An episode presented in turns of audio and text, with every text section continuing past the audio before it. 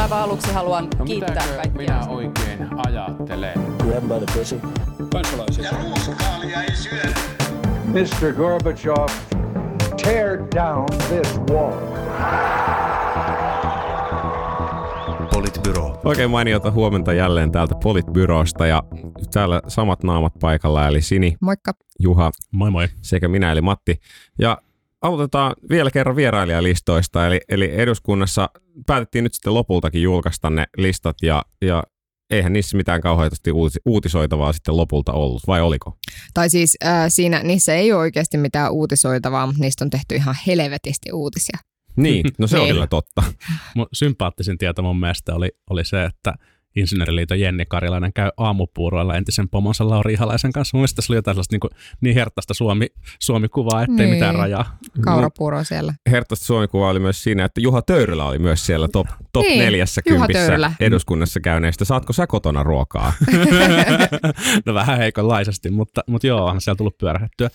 Mun mielestä se ehkä minkä takia näistä oli vaikea saada sitten kunnolla uutisoitava oli se datan vähäisyys tietyllä tavalla. Tai Mm. mm. sitä niin kuin, vierailijoita oli valtava, valtava määrä, mutta sitten sellaisia niin kuin yhden, kahden, varmaan kolmen käynnin ää, niin kuin henkilöitä on tosi paljon, jolloin sitten se niin kuin, kun on vali, valikoitu siten, että tehdään analyysiä sen pohjalta, että ketkä on käynyt siellä eniten, Mm. niin, niin siitä ei välttämättä saa ihan, ihan hirveästi. Suosikkiskuuppi oli Uuden Suomen tota, paljastus siitä, että SDP ja SAK pitää, pitää What? yhteyksiä. Siellä oli montakin, monta muutakin skuuppia, siis se, että sote-ministeri on tavannut erilaisia soteen liittyviä sidosryhmiä. Se Mm, oli, se se oli oli jännä. yksi, yksi jännä juttu kanssa. Supu on käynyt keskustelemassa Tiedustelulaista tiedustelulaista. on keskusteltu siis vaikka Mm. kuinka monta kertaa, mitähän ne oikein yrittää.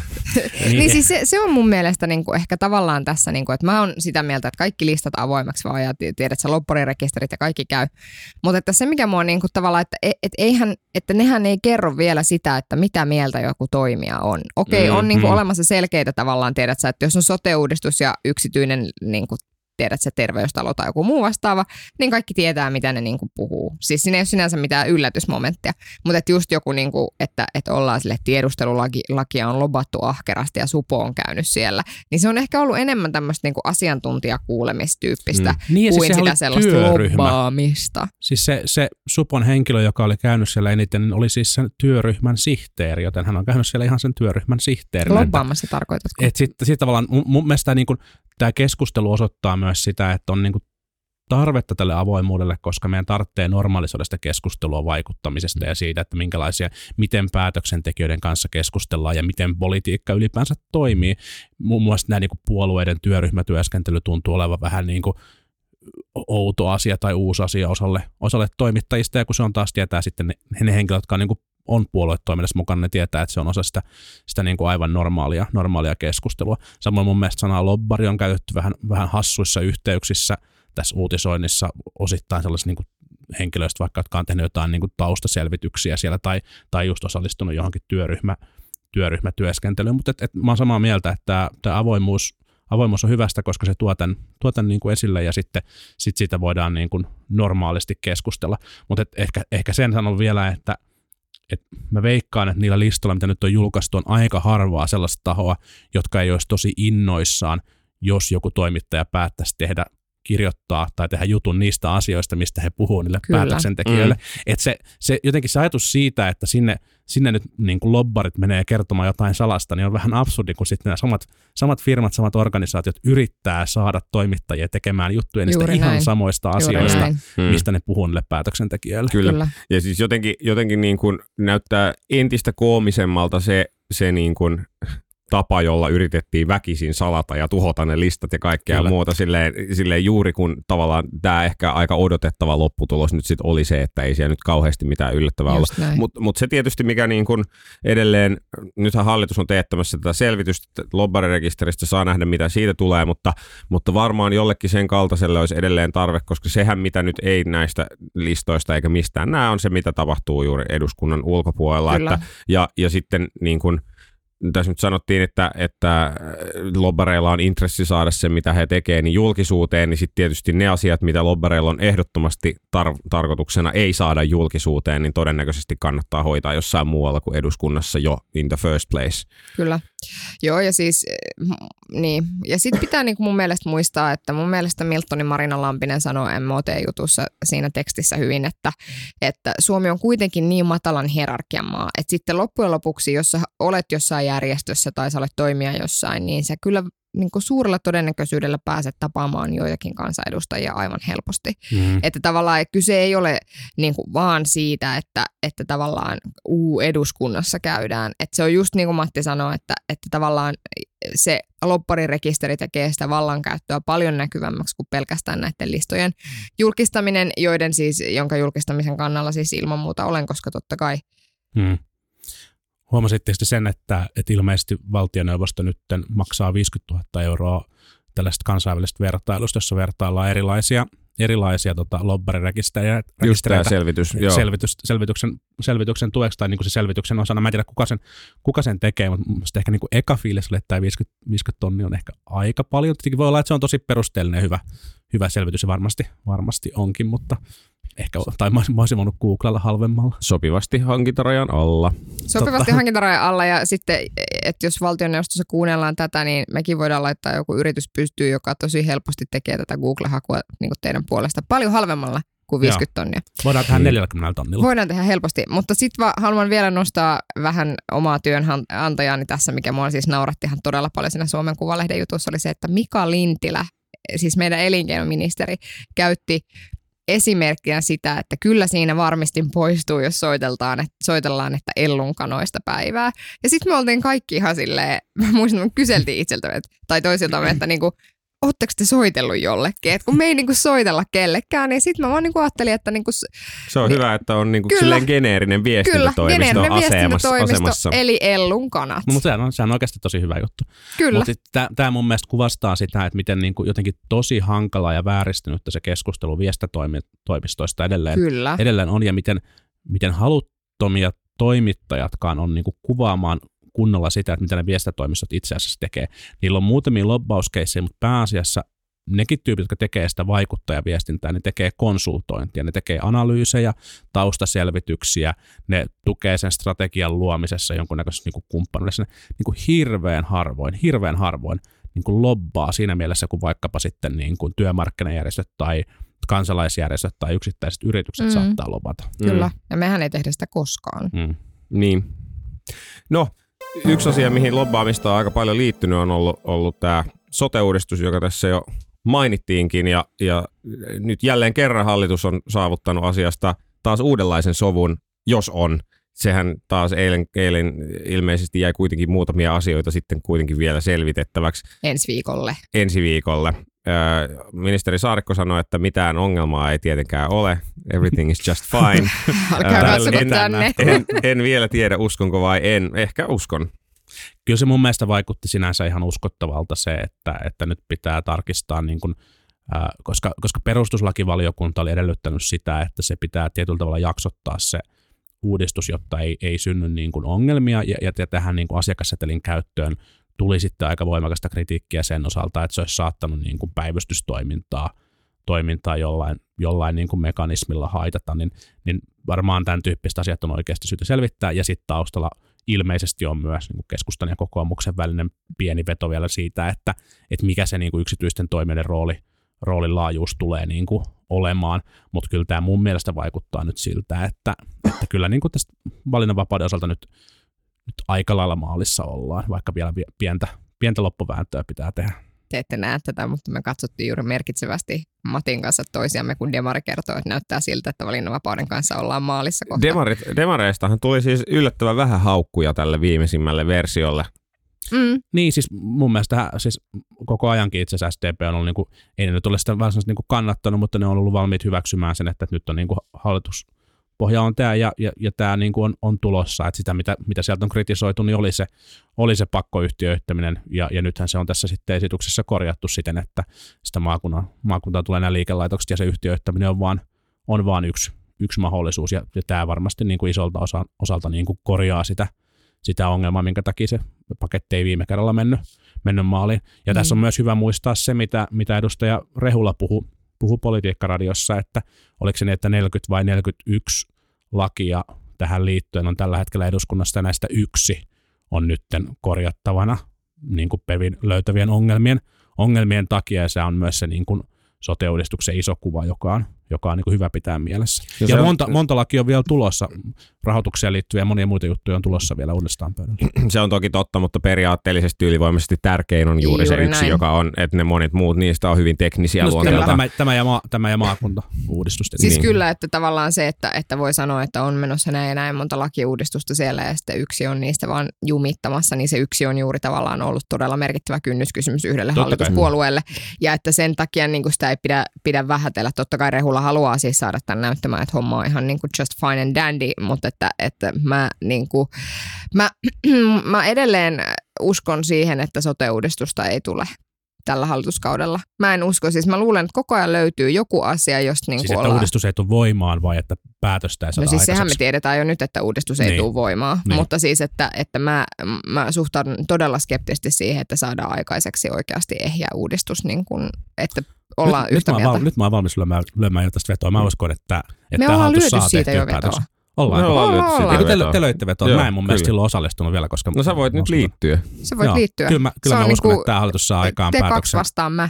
Tämä hallitus saa, saa aikaan päätöksen musta äh, ilmeisesti nyt yksi asia, joka siinä jäi vielä auki tosiaan, ensi viikolla oli tämä asiakasseteleihin liittyvä kysymys ja siinä mun mielestä jotenkin koomista oli se, mä tätä keskiviikkona äh, eräälle, eräälle henkilölle kommentoin, niin, niin tota, että asiakassetelithän oli, se subjektiivinen oikeus asiakasseteleihin oli semmoinen asia, että kun ne yksityiset sotekeskukset, niin oli tulossa semmoinen pykälä, jonka mukaan olisi subjektiivinen oikeus aina saada seteli sieltä yksityiseltä sotekeskukselta, niin yksityiset yritykset oli sitä mieltä, että ei missään tapauksessa, että tämä on täysin, niin kuin, täysin silleen päätön niin kuin kustannussyöppö ja täysin mahdoton ajatus, että tämmöistä tulee. No nyt se täsmälleen sama vaatimus tulee sille julkiselle puolelle, joka tarkoittaa silleen ainakin niin kuin tällaisella hyvin nopealla analyysillä, niin ainakin se riski siinä on se, että, että käytännössä jos sä pystyt kävelemään sinne maakunnan liikelaitokseen, sit sulle määrätään polvileikkaus ja sit sä voit aina sanoa, että joo, mutta mä haluan, että tämä tehdään yksityisellä, niin sehän poistaa sen tavallaan sen setelin tuoman niin kuin kysynnän rajaus tai äh, niin kuin kysynnän tasapainottamis elementin, mikä, mikä sillä setelillä on aikaisemmin ollut. Eli periaatteellisesti toi on aika iso muutos ja mä odotan vielä mielenkiinnolla, että mihinkä asentoon se sitten lopulta päätyy. Mä, Mm. mun on vaikea uskoa, että se ainakaan ihan niin kuin silleen kattavaksi se subjektiivinen oikeus päästä aina yksityiselle tulisi olemaan. Se ei Mm. kuulosta kovin järkevältä kyllä. Mm. Mm. Niin ja siis, siis että nyt näyttää siltä, että, että, että taas niin kuin jotenkin mä rupean miettimään sitä, että, että mi, mi, niin kuin mitä tavoitteita tällä saavutetaan. No kai se tavoite on se, että silloin niin kuin, ikään kuin julkinen ei pystyisi monopolisoimaan niin kuin mitään osia siitä sotesta, mutta että tavallaan toi on sitten ehkä sit toiseen ääripäähän menemistä se, että, että aina asiakas voi sanoa, että en halua tulla julkiselle, vaan julkisen pitää vaan maksaa tämä toimenpide yksityisellä.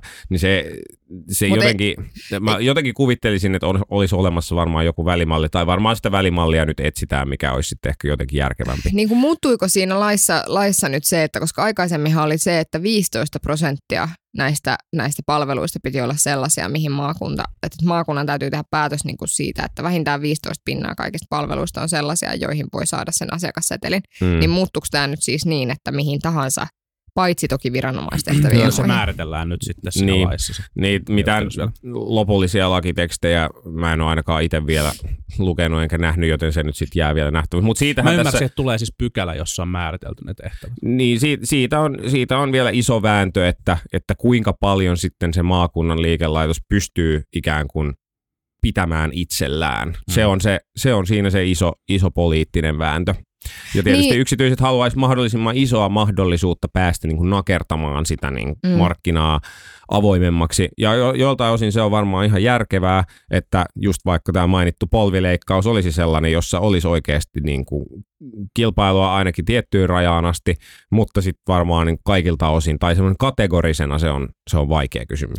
Niin, että ehkä se on tavallaan hyvä, että, että jos määritellään lakiin ennemminkin ne palvelut, että mihin se asiakasseteli täytyy saada, koska aikaisemmassa lakiluonnoksessa mun käsittääkseni, ja kun luin sen, niin mä Mm. sain siitä sen ymmärryksen, että maakunta päättää itse, Joo, joo, mitkä se on ne 15 prosenttia Joo, se oli se palveluista, joo. jolloin se olisi saattanut tarkoittaa sitä, että Uudellamaalla ne on niin kuin tiedät sä, kotihoito, neuvola tyyppisiä juttuja. Niin ja sitten, asumispalvelut niin pelkät esimerkiksi. esimerkiksi mm. sitten toisaalla sitten taas puhtaasti ikään kuin terveydenhuoltoon tässä, on liittyviä vähän, tässä on vähän niin kuin, niin kuin puolensa ja puolensa, että toisaalta sitten se, että jos, jos tiedetään, että jossain maakunnassa on va- vahvaa yksityistä niin kuin palvelutonta johonkin tiettyihin kysymyksiin, niin se voi olla mielekästä, että, että siellä se mahdollisuus, mahdollisuus Mutta sä tiedät ei itsekin, niinku- että se keskustelu ei ole tuo, että missä meillä on vahvaa niin kuin yksityistä, vaan sitten siitä tulee, niin kuin, siitä tulee maakuntavaalien väline, siitä tulee niin kuin, se lobbaus siirtyy niin kuin maakuntatasolle, että Mm, tavallaan että sä tiedät itsekin, että se päätöksenteko ei ole niin rationaalista, että hmm, katsotaanpa missä me, meillä on vahvoja, hyviä yksityisiä palveluntuottajia ja laitetaan niihin nämä asiakassetelit, se ei mene niin. se päätöksenteko on just niin rationaalista kuin kansa päättää No tulevissa näin. maakuntavaaleissa. Kyllä, ja mä luotan siihen aivan super paljon. Täysi luotto kansaan. Kyllä kansa tietää. Terveisiä Tapanille. Onwards. Mennään vielä, mennään vielä päivän viimeiseen aiheeseen. Tästä soteen varmaankin, varmaankin kaikkien iloksi päästään vielä, vieläkin palaamaan. Ihanaa. Palataan sitten, kun hallitus seuraavan kerran saa aikaan sotesovun. Kyllä, suuri sotesopu on nyt täällä. Ää, viimeinen, viimeinen asiamme tänään koskee ää, Yleä ja, ja oikeastaan yhtä toimittajaa siellä, siellä, jolla on ollut vähän haasteita Twitterin, äh, Twitterissä olevien henkilöiden kanssa. Eli Sanna, Sanna Ukkola äh, piti pressiklubia viime viikolla ja sitten pressiklubin jälkeen hän, häntä kohtaan sitten osoitettiin vähän ivallista palautetta Twitterissä ja sitten hän otti yhteyttä työnantajaa ja sitten soppa olikin valmis. Ää, ei nyt jotenkin näyttänyt menevän ihan putkeen tämä, tämä homma myöskään Ylen kannalta. No ei myöskään Ylen kannalta, koska siis oli siis käytännössä niin, että Suvi Auvinen, josta toki voidaan hänen puolueettomuudesta olla montaa mieltä myöskin, mutta hän oli siis kaivannut kaikki tämän kyseisen henkilön laittamat viitit, joissa Sanna Ukkola oli mainittu. Niitä oli ollut siis alle kymmenen. Ja, ja silloin kun puhutaan alle kymmenestä, jotka sävyltään, siis sävyltään toki ilkeistä ja vittumaisista twiiteistä, mutta ei millään tavalla uhkaavista tai, tai niinku sellaisista ikään kuin niissä ei ollut mitään uhkaa tai u- hmm. uhkaamista niissä twiiteissä, niin, niin en mä kyllä sitä miksikään niin kuin häirinnäksi sanoisi. Varsinkin kun me asetetaan tämä siihen kontekstiin, että Sanna Ukkola ei ihan hirveän kauan aikaa sitten on kirjoittanut sellaisen blogiin, että onhan se ikävää, että joku kutsuu sinua suvakkihuoraksi, mutta kuinka isosta ongelmasta oikeasti nyt on niin kuin kyse.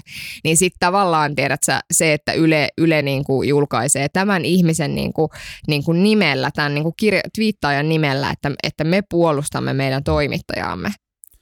Mikä siis ihan siis mun täytyy kyllä myös käsi sydämellä sanoa, että ihan kävi kyllä mielessä semmoinenkin, että yksi syy siihen, miksi Yle puolustaa nyt niin raivolla Sanna Ukkola on se, että Sanna Ukkola puolusti aika raivolla Ylen johtoa silloin, kun siellä oli hirveä turbulenssi.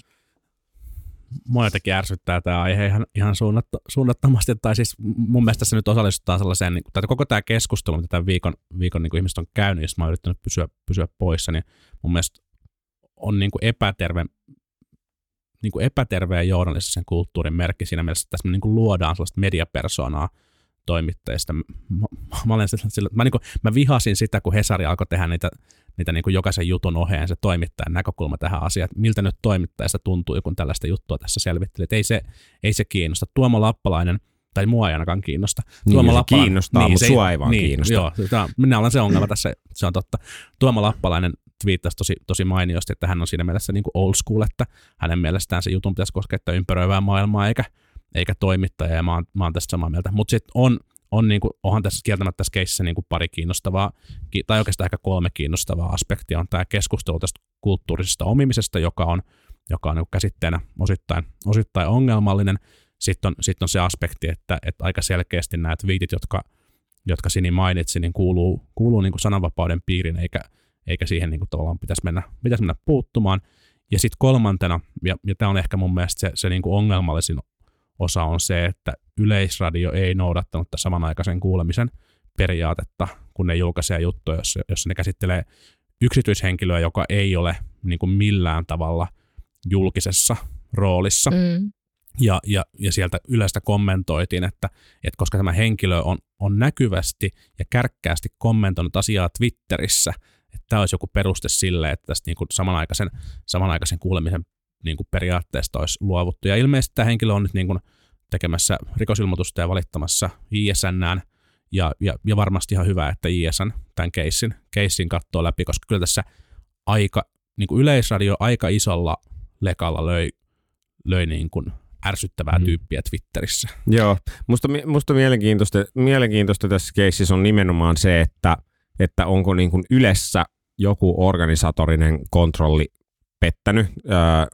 Tämä voi ajatella retorisena kysymyksenä, mutta, mutta se ei ehkä sitä ole. Nimittäin se, se niin kuin kiinnostava juttu on jotenkin se, että kuinka paljon tämä itse asiassa liittyy siihen, siihen tavallaan, tai kuinka paljon tämä on jälkimaininkia sille, että nimenomaan tämä Ylen, Ylen johtoon kohdistui tämä aika iso kritiikki ja sitten tapahtui henkilövaihdoksia ja ja on tapahtunut muitakin henkilövaihdoksia, Stillerit ja muut, Mm. että, että niin kuin, minkälaisessa tilassa itse asiassa se koko uutistoimitus on tällä hetkellä. Ja tämmöinen niin kuin aika hätäinen ehkä niin kuin silleen kannanotto, joka ei varmaan ole käynyt Ylellä esimerkiksi kenenkään juristin silmien alla, tai kuvittelisin, että ei ole käynyt, tai jos on käynyt, niin on, on aika hätäisesti käynyt. Et, et mitä se kertoo siitä, että missä tilassa se organisaatio tällä hetkellä on, niin ei välttämättä kovin hyvää. Niin ja sitten ilmeisesti se kannanotto oli jälkeenpäin vielä sitten kai muokattu. Muokattu, kyllä. Joo. Mutta ehkä jotenkin sille vielä ehkä omaksi loppukoneetekseni tässä sanon sen, että kyllähän se kertoo myös meidän yhteiskunnallisen keskustelun tasosta todella paljon, että nyt viime aikoina meillä on niin kuin generoinut keskustelua ihan sairaasti tämä Sanna Ukkola-case ja jotenkin niin kuin, niin kuin joku inkkaripäähineen käyttö ja muuta. Mutta että ehkä se kertoo jotenkin siitä, että sit me ei niin kuin oikein puhuta tai jotenkin musta tuntuu, että se oli joku semmoinen aihe, johon on helppo jollain tavalla tarttua. Ihmistä on helppo löytää niin kuin joo vai ei, kenen Mm. puolella sä oot. Ja sitten toisaalta tähän liittyy niin paljon sitä semmoista Sanna Ukkolaan niin kuin aiemmin kohdistunutta vihaa, joka on nyt niin kuin kanavoitu tämmöisen asian kautta, joka ei välttämättä itsessään ole ihmisille niin kauhean läheinen ja tärkeä.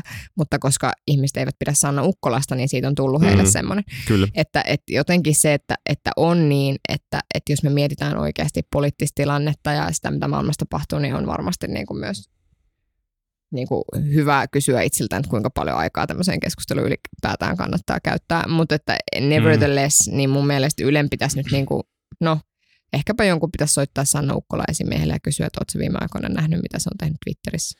Niin, me oltaisiin voitu tietenkin puhua tällä viikolla esimerkiksi niin kuin maailmaa uhkaavasta ydinsodasta, mutta, mutta tota, Intianin päähike, päähine Yleisradion kanavalla oli, oli isompi juttu. Mutta siis ehkä mun loppukaneetti tähän vaan se, että mun mielestä Sanna Ukkolalla oli täysi oikeus laittaa se päähine päähänsä ja käydä keskustelua kulttuurista omimisesta ja se keskustelu sitten käsitteestä varmaan niin kuin ihan mielekästä ja sitten ihmisillä Twitterissä on niin kuin täysi oikeus kommentoida sitä niin kuin haluamallaan, haluamallaan tavalla, kun lakeja ei rikota ja, ja sellaista se sananvapaus tuottaa vapaata keskustelua vapaassa yhteiskunnassa ja yritetään vaan nyt sitten niin kuin kestää tätä. Juuri Mm.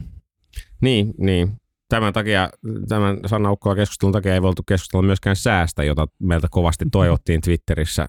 Mutta tota, Mutta mainittakoon loppuun, että olemme Oton makuuhuoneessa. niin, totta, sekin joo, vielä. Tätä toivottiin myös. Kyllä, ö, mutta päätetään tältä erää tämä hieman ö, muita lyhyempi jakso, mutta sitäkin parempi. Tämäkin löytyy jälleen kerran raportista ja, ja tota, toivomme, että sitä kautta saamme kuuntelijoita ja, ja rahoittajia tälle toiminnalle. Ja Kaljalle. Moi ja moi. Kaljalle. moi. Kiitoksia, nähdään, palataan ensi viikolla. Politbyro.